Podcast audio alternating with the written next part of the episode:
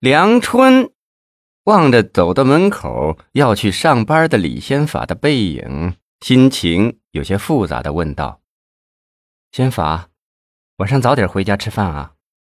李先法拎着公文包，头也没回的说：“可能不回来，你自己吃吧。”梁春又问：“昨晚有几波客人来找你，你不在，他们留下的那些钱怎么办？”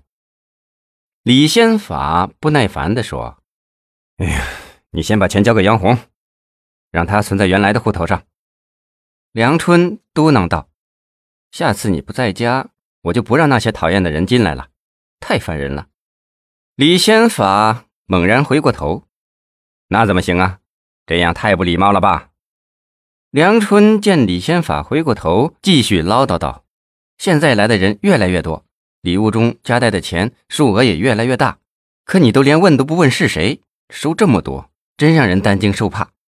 昨晚我做了一个噩梦，梦见有人手持着一把大刀朝你的头劈下来，我吓醒了，浑身是冷汗。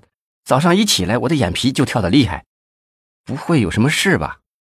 李仙法却毫不在乎地说：“哼，真是皇帝不急太监急，你担哪门子的心呐？可不是我瞎担心。”是有板有眼的事。现在南疆城里传出了这样的顺口溜，说从殷都到北京专告李先法，上级不立案，撞死北京城。还有，还有更难听的呢。梁春吞吞吐吐，还想起另外一些传言。李先法一脸的不快，他不耐烦的挥挥手打断了：“这些我早就听说了，有什么大不了的？现在当官的能有几个不被人评说的？”嘴巴长在他们身上，他们爱怎么说就怎么说吧。说罢，他头也不回地走出了家门。梁春呆呆地站在那儿，许久回过神来，开始整理这一段时间来访客人留下的钱物。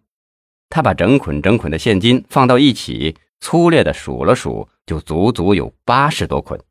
然后又把名烟、名酒以及各类物品分类分批地放到楼上的储藏间。回到客厅，拿出了四十捆，放在自己的保险柜里，然后给杨红打电话，让他马上来取钱。不一会儿，杨红开着宝马车已经来到了家门口。梁春把一个帆布包交给杨红，杨红问：“舅妈，这里面是多少？”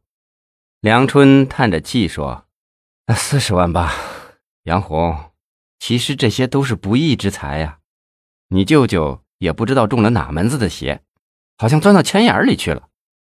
我的心呐，一天到晚都悬在嗓子眼里，可他呢，却像没事的一样。杨红笑了：“舅妈呀，你说这世道，人和人就是不一样。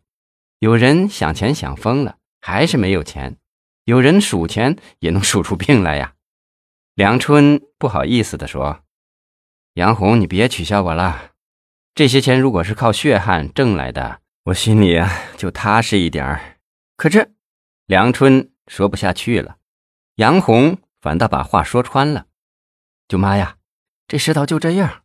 你如果靠自己的血汗来挣钱的话，你根本吃不饱穿不暖呐，哪还能再数钱？你还是想开点你就在家里好好的给老舅数钱吧。你是没尝过没钱的滋味啊，我小时候可是受够了。”没钱的日子可是真难过呀，所以我们还是趁现在有钱，好好的享受一下吧。梁春想了想，问杨红：“你上午没什么事吧？”“哦，说没有事吧，可公司里的事儿是天天忙不完。”“舅妈，你有什么事要我帮忙吗？”“你再陪我去趟省城的三姑庙吧，一个人在家里闷得慌，每次去一趟，心里总觉得踏实些。你别说啊。”那的女主持慧妮大师还真神，什么事她一看就准。舅妈，我看你呀是越来越迷信了，你怎么能相信他呢？他们还不都是在骗钱？真的，他算的真是很准，连我的财运都能看出来。你就再陪我去一趟。这两天我总是噩梦不断，眼皮跳得厉害，真担心出什么事。我就再去祷告一下，心里也踏实一些。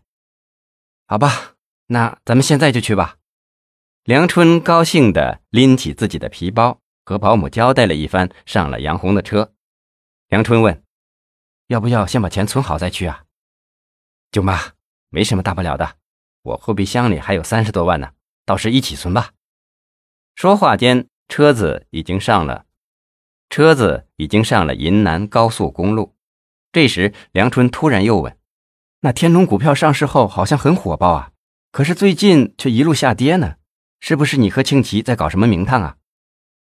杨红笑着说：“啊，我也不太清楚。上次庆奇说是庞统一的大公子在里面做了手脚。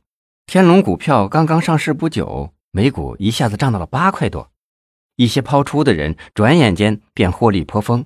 可当时有几个这样的人呢？”还不都是个个胃口大开，看到股票上涨这么容易，便不满足已得到的利润了，而是又生出更大的野心，想用最大的量赚更大的利润，争取在股坛创下奇迹。结果就被套住了。梁春吃惊地问：“那现在股票会不会回升呢？”这个难说。